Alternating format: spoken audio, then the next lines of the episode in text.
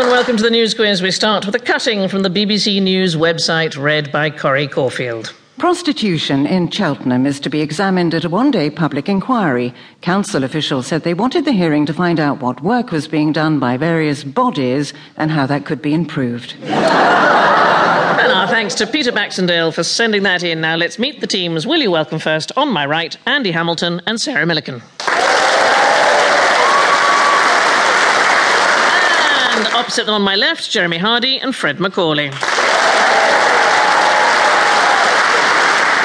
Andy, who has shuffled his jokers out of the pack? Jeremy Hunt is now Very well said. Jeremy Hunt is now the health secretary. Um, I'm going to repeat that just so that we all have time to take in the enormity of that statement. Right? Jeremy Hunt is now the health secretary, which means that the person responsible for the well-being of the British people is now Jeremy Hunt.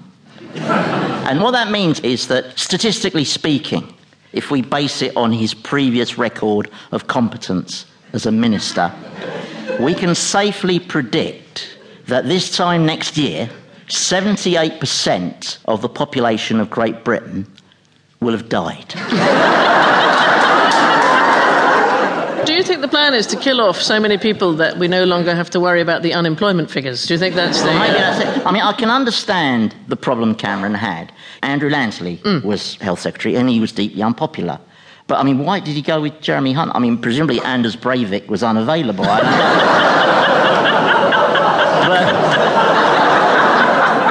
but the man is a laughing stock. I mean, you're talking about a man whose judgment is so appalling that he chooses to have a haircut favoured by 11 year old boys. you're, you're talking about having a secretary for health who believes in homeopathy um, and the integrity of Rupert Murdoch.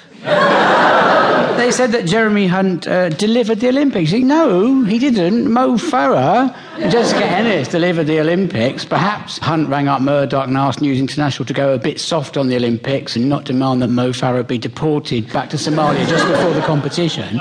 But he didn't do anything, did he? You did get a sense you got health secretary because that was the chair he was in when the music stopped, didn't you?